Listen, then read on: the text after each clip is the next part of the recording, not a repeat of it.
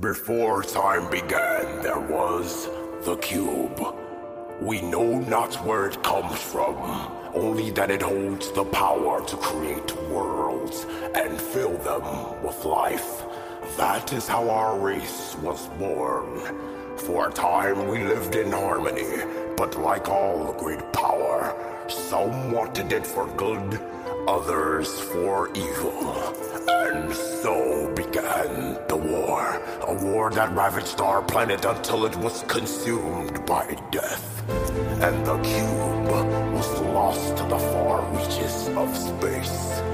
We scattered across the galaxy, hoping to find it and rebuild our home. Searching every star, every world.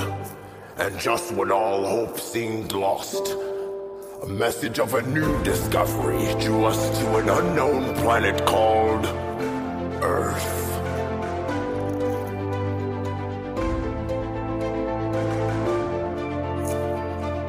But we were already too late.